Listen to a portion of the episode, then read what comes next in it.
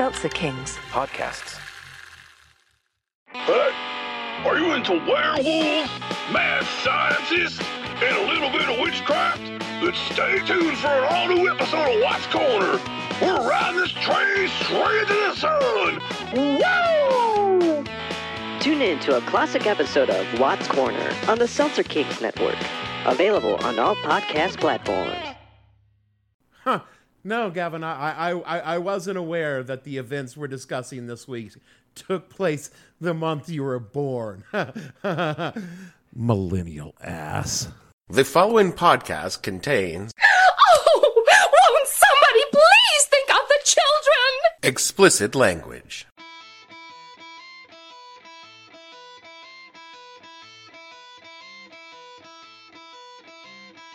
Hello and welcome to the podcast that asks a simple question. When you thought slapping a warning label on the album would make us not want to buy it, what the hell were you thinking? I'm your host, Dave Bledsoe, and this is a Friday, May 1st, 2020. We're not going to take it edition of the show where we avoid contemporary reality by mocking Tipper Gore. Stay tuned. The What the Hell Were You Thinking podcast is brought to you by Columbia House Records, who would like you to know you owe us an awful lot of money. We, the debt holders of the now defunct brand Columbia House Records, want you, the music pirate of the 80s and 90s, to understand that all is neither forgiven nor forgotten. Sure, you may think our shoddy business practices and laughable record keeping, which lets you sign up with a fake name and get eight records for a penny over and over again and then never buy another one, was the perfect scam. But we've linked with Facebook and Google, and now we're coming for what is ours, motherfuckers. You think the RIAA were dicks about Napster? You haven't seen anything yet. So get ready, fuckers. We want our pound of flesh, and we're gonna get it. We're coming. Hell's coming with us. So give us your goddamn credit card right now, and no one needs to get hurt. Columbia House Records. You know what you did. And I'm playing these people like, you know, I mean, I've been, you know, mentally I'm setting these guys up for the kill.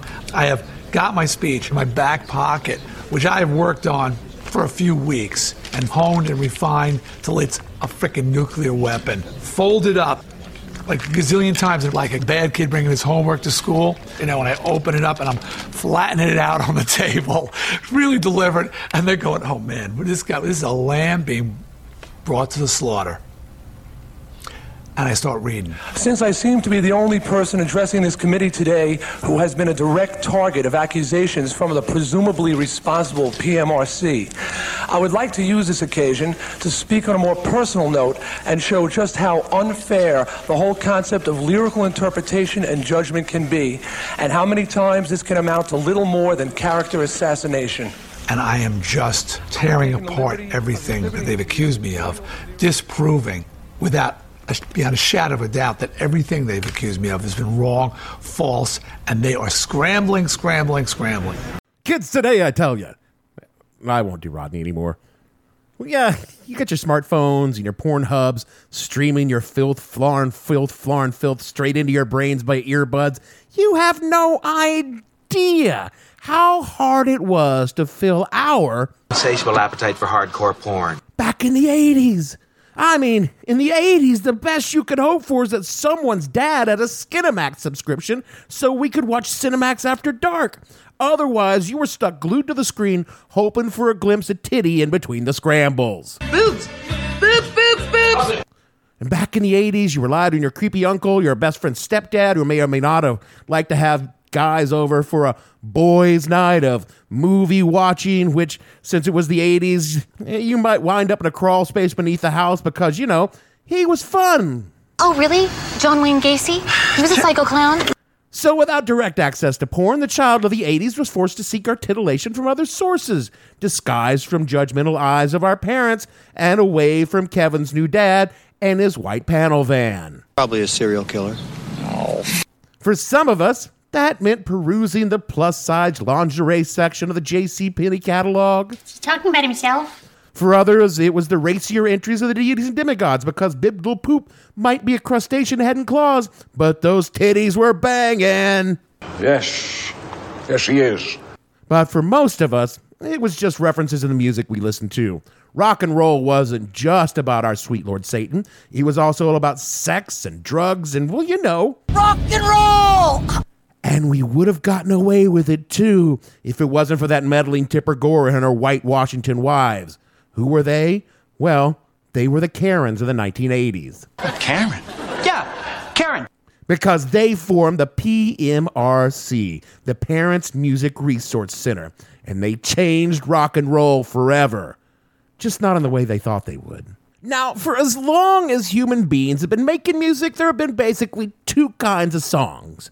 Way back in the dawn of prehistory, Oga, the songmaker of the clan, would write the tale of gr- the great yak hunt for the entire tribe, extolling the feats of the mighty hunters and the glory of the kill. But he also wrote the songs for Oga and his buddies only that told the story of how Gronk and Colt shit themselves when the yak charged them. Oh, okay. I just shit myself. Okay. Oga knew he couldn't play that song at the Nightly Fire because Gronk and Colt would beat the shit out of Oga if he did. Thousands of years later, these songs would evolve into what we knew as the single and the album track.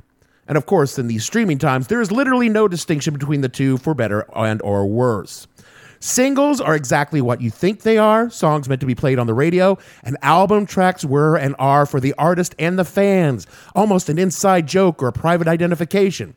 Every so often, an album track would break out and get radio play and become a hit. Songs like The Eagles' Last Resort or Fleetwood Mac's Gold Dust Woman or Prince's Erotic City that were never intended to be singles. Erotic City was the B side of Let's Go Crazy. And the thing about album cuts is you were free to express yourself in a way that you never could in a single.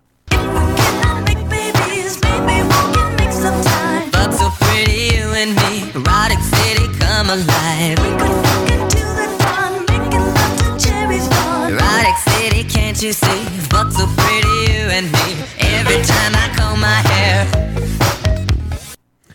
And so when they slip out, sometimes they got heard by people that maybe were never intended to hear the song. Now that's a bit of a problem. So it was in the 1980s. The nation was embroiled in an entirely nonsensical moral panic spurred on by bad reporting and panicky, panicky fundamentalists who saw demons ever under every bush. And all of a sudden, every parent in America is very concerned with the content of their child's media diet. This resulted in parents interrupting your very important TV time, holding a copy of the Scorpions Love Drive album and asking, David, would you explain this to me, please? And it turns out there's no good explanation for an album cover featuring a man pulling a long stream of gum from a woman's naked breast in the back of the limo, and you're going to need your buddy to make a cassette copy of the album because your dad breaks it and burns the cover on a Weber grill. Maybe it was because there was so much filth, flarn filth out there that many parents didn't have the time to go through their children's album collection to call the more obvious evil Indeed, many parents at the time were so busy either working three jobs to get by or doing blow with their stockbroker buddies, they barely had time to remember their children's names. And it became apparent to the wives of some very important people that. Something has to be done. And they were just the ones to do it, being the wives of very important people. From Newsweek's 2015 Parental Advisory Forever An Oral History of the PMRC's War on Dirty Lyrics, quote, the Parents Music Resource Center, PMRC, formed in 1984 around the collective outrage of four women known for their ties to Washington political life. Founding member Susan Baker, wife of then Treasury Secretary James Baker, Tipper Gore, wife of Senator and future Vice President Al Gore, Pam Howar, the wife of realtor Raymond Howar, and Sally Nevius, wife of Washington City Council Chairman John Nevius, had become disturbed by Prince, Madonna, and other music their kids were listening to.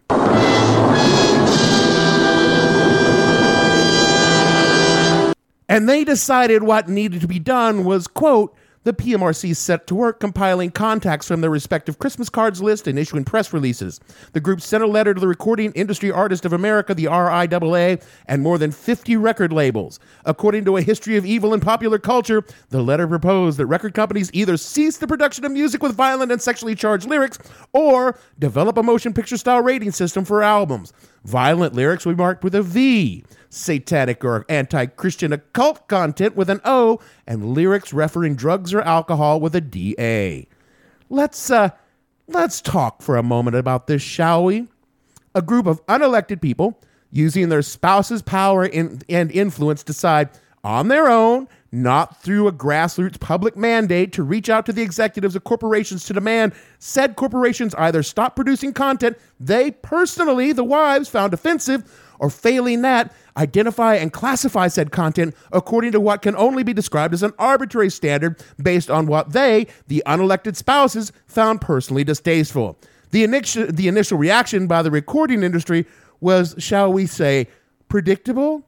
You got some set of balls, you know that? Absolutely not. So the PMRC sat down and they compiled a list. I, I have to imagine this moment in history. Four very white, very rich women sitting down at a table with a stack of record albums procured by some young aide based on their little brother's album collection. They would look at each cover in turn, judging it based solely on the album art, which was the thing we had back then. The metal albums were easy. They would look at it and say, Is Satan inside you? Say yes, then read some lyrics from the album sleeve, which is a thing we had back then, and pick the song for their list. But somewhere along the line, for the smutty songs, they must have had a teenager come along and help them out. You're not going to look at the cover of Purple Rain and know that Darling Nick Nicky is about a girl getting herself off, or that Sheena Easton Sugar Walls isn't about a gingerbread house. You have to do the research, listening to these bumping songs and feeling a tingle down there while Prince croons or Sheena moans. The list released by the PMRC was called The Filthy 15, which sounds to me like a song about a very precocious young woman exploring the boundaries of her sexuality, but then I was corrupted by evil music in the 1980s without warning labels. Taken from Discover Music's The Filthy 15 censorship gore and the parental advisory sticker, the 15 were in order and why they were chosen Darlin' Nikki by Prince because, quote, it was the reference to the girl masturbating that particularly enraged Tipper Gore. Sheena Easton Sugar Walls because, quote, it was pretty obvious what she was getting at with references to blood racing to private spots and spending the night inside my sugar walls, unquote. Judas Priest, Eat Me Alive, quote, Gore said the song advocated oral sex at gunpoint, unquote. Vanity Stra- Strap by Robbie Baby, the quote, the sexual provocative lyrics, if you want to glide down my hallway, it's open, strap yourself in and ride, unquote.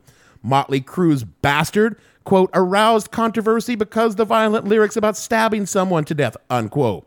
ACDC, Let Me Put My Love Into You, according to the PMRC, was, quote, the lyrics, let me cut my cake with, let me cut your cake with my knife, were profane, unquote.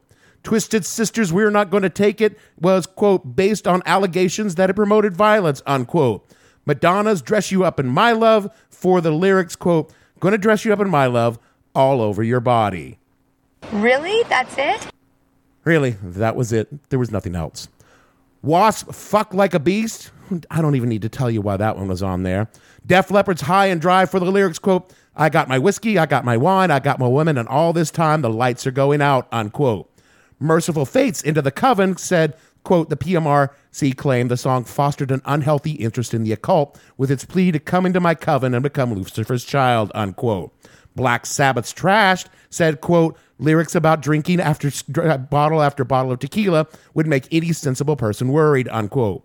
Mary Jane Girls in My House was, quote, these so-called explicit lyrics were lines such as I'll satisfy your every need and every fantasy you think up, unquote. Venom's Possessed was the lyrics, quote, I drink the vomit of priest and make love with a dying whore, unquote. And finally, Cyndi Lauper's She Bop, quote, offended the PMRC with her innuendo full lyrics such as I want to go south and get me some more, then I say I better stop or I'll go blind, and the lewd video that accompanied the song, unquote. And I'm not even going to try to defend some of these songs. After all, I drink the vomit of the priest and make love with a dying whore is, uh. Well, that's an evil that speaks for itself! And it's not an evil that's all woo woo, hail Satan. It's an evil that's just bad songwriting. If they had wanted to slap a label on any of the metal songs on this list that led warning contains content written while very high and or drunk and only included on the album because we needed to fill the space, I would support that wholeheartedly and I owned all the albums these songs came from. And yes, Darling Nikki was about female fapping. Sugar Walls was about pussy, and any and all songs mentioning liquor and drugs were about liquor and drugs. All of us kids knew that. It was part of the reasons we were listening to the songs in the first place. But we're not going to take it had nothing to do with the song. They were mad about the video. If you've never seen the video, take the time and go watch it. You'll see immediately why it tucked, why it puckered Tipper's whiteys. And while absolutely entertaining and thoroughly cartoonish, all it is is youthful rebellion, attempted to being quashed by an overbearing oath of a father. And clearly, we can't have the youth being told it's okay to resist their corporate indoctrination and fail to conform to socially accepted standards of the day because, God forbid, you have a Twisted Sister pin on your uniform or mow the Twisted Sister logo into the long grass of the backyard. That boy ain't right. Since the record companies wouldn't voluntarily submit to the whims of a group of rich white women, their influential husbands were pressured into holding hearings in the actual Senate of the United States on filthy lyrics on record albums because I guess there was nothing else important going on in September of 1985. Actually, I went back and checked. Th- th- there wasn't. Going back to the Newsweek article, quote, on September 19th, 1985, the PMRC's efforts culminated in a much publicized Senate hearing to consider the group's proposal. There, Tipper Gore advocated for warning labels on music products inappropriate for younger children due to explicit sexual or violent lyrics. Alongside the members of the PMRC, the Senate Committee on Commerce, Science, and Transportation heard testimony from three popular musicians Frank Zappa, Dee Snider, and John Denver. All three argued voraciously against what they characterized as censorship. And perhaps the most enduring testimony from the hearing, Zappa describes the PMRC's proposals as an ill conceived piece of nonsense which fails to deliver any real benefits to children, infringes the civil liberties of people who are not children, and promises to keep the book courts busy for years. Unquote. And then Frank got mad. In this context, the PMRC demands are the equivalent of treating dandruff by decapitation. No one has forced Mrs. Baker or Mrs. Gore to bring Prince or Sheena Easton into their homes. Thanks to the Constitution, they are free to buy other forms of music for their children. Apparently, they insist on purchasing the works of contemporary recording artists in order to support a personal illusion of aerobic sophistication. Ladies, please be advised, the $8.98 purchase price does not entitle you to a kiss on the foot from the composer or performer in exchange for a spin on the family Victrola. Frank, along with Dee Snider and John Denver, who took the stand to say, I. I could be a Muppet. But also that he was very angry about the idea of censoring music. He compared the whole idea to Nazis, which was a thing we could do back then because Nazis were still universally considered bad. Denver, who by that time was considered wholesome and family oriented, which is strange because John sang a lot about drugs back in the 70s, and he wasn't talking about fucking being above sea level in Rocky Mountain High. And it was a surprise to a lot of senators when he did so, and it paused, paused a little bit of their hard charging bullshit. All of the tension convinced the record labels to compromise, and they made one. No one wanted the rich white women of Washington to be the arbiter of what was decent or indecent. Otherwise, all we would have was record stores full of fucking Pat Boone albums. And then I got this Pat Boone album. This guy's Christian. Boone, who would ironically go on to release an album of heavy metal covers in 1997 that I am pretty sure had a PMRC sticker on it.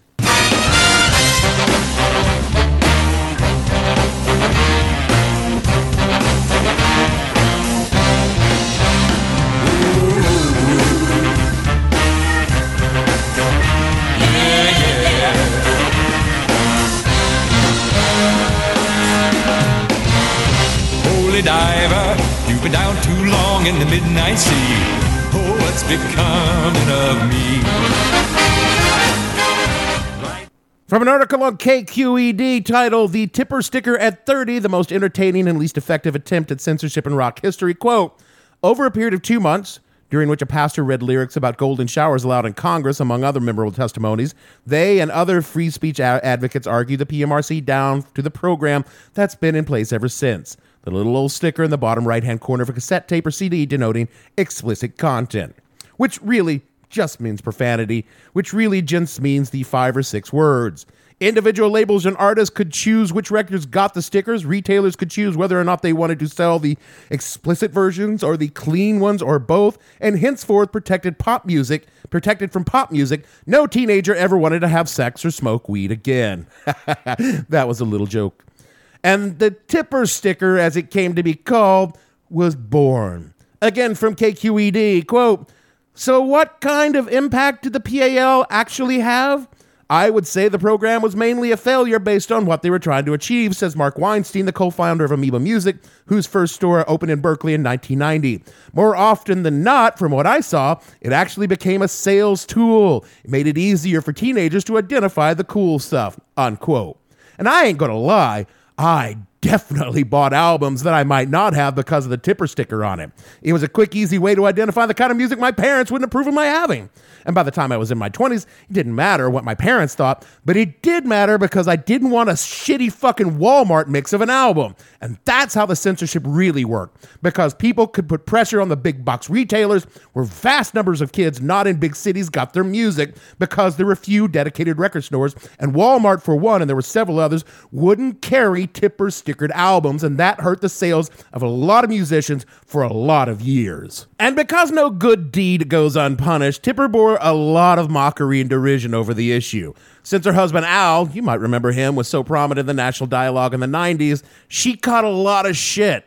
Things like call outs on albums, like Danzig's 1988 song Mother, citing, quote, Mother, tell your children not to walk my way, tell your children not to hear my words, what they mean when they say mother. This is still one of the early song, uh, one of the only songs about Tipper Gore and the PMRC to reach a wider, con- a wider audience. But it was pretty tame. Ice T's 1989 freedom of speech was not. Quote, Yo, Tip, what's the matter? You ain't getting no dick? You bitching about rock and roll? That censorship done bitch. The Constitution say we all got a right to speak and say what we want, Tip. Your argument is weak, unquote. But my favorite Tipper call out of all was, of course, George Carlin's 1990 album, simply titled Parental Advisory Explicit Lyrics. And the cover was the Tipper sticker. In the liner notes, which is again things we had at the time, George said, this record contains no backmasking or subliminal suggestion. All the messages from the devil are recorded clearly and audibly in straightforward American standard American English. Please try not to commit suicide after listening to this album, unquote. In the end, the entire nonsense died out with the end of the satanic panic, but the stickers still remain in the unlikely event you purchase a physical copy of a record album or a CD. The internet, of course, killed the entire idea of keeping kids away from explicit content, even though every streaming piece of media that has a naughty word or thought in it has the explicit E on the track somewhere. And some audio productions even go in so far as to make a big deal out of warning the listeners that they might hear a bad word in the content they're about to hear. Some audio products make a mockery of it right there the, before the show even starts. It's a tired and hackneyed trope, and no decently run show would engage in that kind of tomfoolery. If you find one of those, you should stop listening immediately for the sake of the children. Today, of course, we live in a world with warning stickers on everything our movies, television, music, video games, soft drinks, cleaning products, paper bags, liquor, cigarettes, and pretty much anything you can think of. If you pay money for it, there's some kind of warning or disclaimer letting you know if you do something stupid with a product that it's on you because we told you not to put the shopping bag on baby's head to keep the rain off, so don't even think about suing.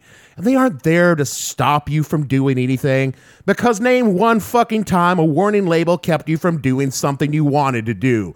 There are people who huff fucking paint to get high in a world with weed in it, even though it says right there on the can that it will kill brain cells if you huff it faster than anything shorter than a fucking Trump tweet. People still huff away. Warning labels aren't about modifying behavior, they're about abdicating authority and responsibility. And that brings us to warning labels on record albums because God forbid a parent of the 80s, or now for that matter, talk to their fucking kid for a minute or two about the things they as parents find concerning. Tipper didn't want to keep her kids and everyone else's kids away from sex and violence in the occult because she was afraid these things were corrupting them. No, she wanted to keep them away from there so that she, as a parent, didn't need to talk to her kids about the things she found uncomfortable. Easier to slap a sticker on something and then forbid the child to have anything to do with the object and never worry about it again. Because forbidding a child to do something always works. I mean, my parents forbade me from drinking, and boy, that worked out great. Music in general and rock and roll specifically is about youth, rebellion, and finding out who and what you are. We didn't listen to Venom because it was aesthetically pleasing or lyrically cogent. We listened because it was loud and angry and full of things our parents wouldn't like. But no one was going to drink the piss of a, a, of a priest while having sex with a dying whore because they listened to the song. Not even Venom, and they wrote it. Venom was playing a role to sell fucking records, not convert your child to Satan. And if Prince wrote about fucking, well, it's because Prince was fucking a lot. And people and Prince knew that people like to hear about Prince fucking. I mean, I listen to Prince a lot, but I never once fucked because of Prince. I once fucked because of a George Strait album, which is a really, really bad idea. Not because of George, but rather it was I was fucking my buddy's girlfriend.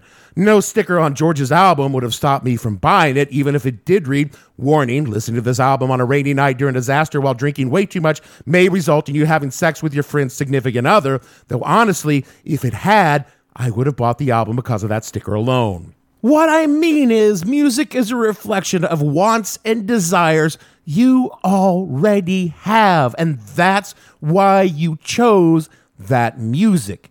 It doesn't cause them, I didn't fuck my friend's girlfriend because I put George Strait on. I f- put George Strait on because I wanted to fuck my friend's girlfriend and I thought that might work.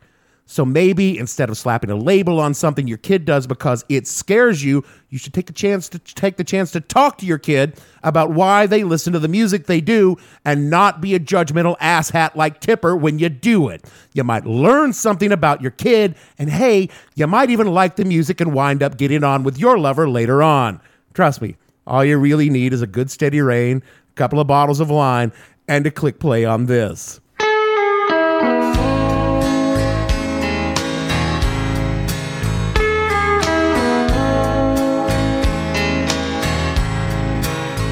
Well, excuse me, but I think you got my chair.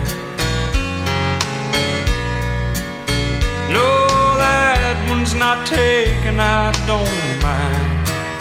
If you sit here, I'll be glad. And them panties are coming off. Trust me, you'll be glad you did. Your friend, on the other hand, will be very, very upset when he finds out about it a couple of weeks later and try to beat you up in the sports connection. That is it for our show this week. Thank you for joining us in this COVID free cast. I am working to keep cranking out stuff that isn't about the heavy shit going on in the world, and nothing is less important than a sticker on an album that was put there in 1995. But it was fun to talk about. Speaking of being utterly unimportant, rate and review this show wherever you find your pods, and it helps others to discover how utterly unimportant this show really is. Follow the show on Twitter, the hell underscore podcast for the show and the show name on Facebook for other irrelevant information about a world that is long gone and wasn't terribly important when that world existed. So for me, Dave, blood racing to all your private st- spots, Bledsoe. Producer Dress You Up in His Love Gavin, and all the fictional she-bops on the show, we want to say we're just not going to take it anymore. We can't. We just have so much to do, and the kids are driving us crazy, and we don't have the bandwidth really. So, can you get back with us later and stop just bothering us for a few minutes? Thank you. We'll see you all next week.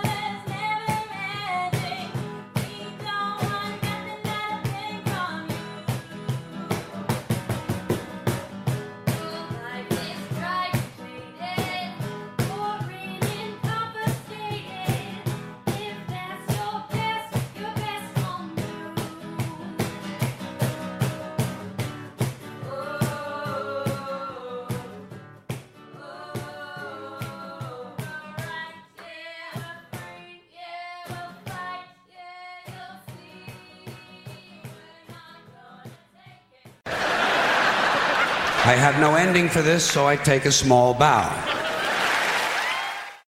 Seltzer Kings. Podcasts.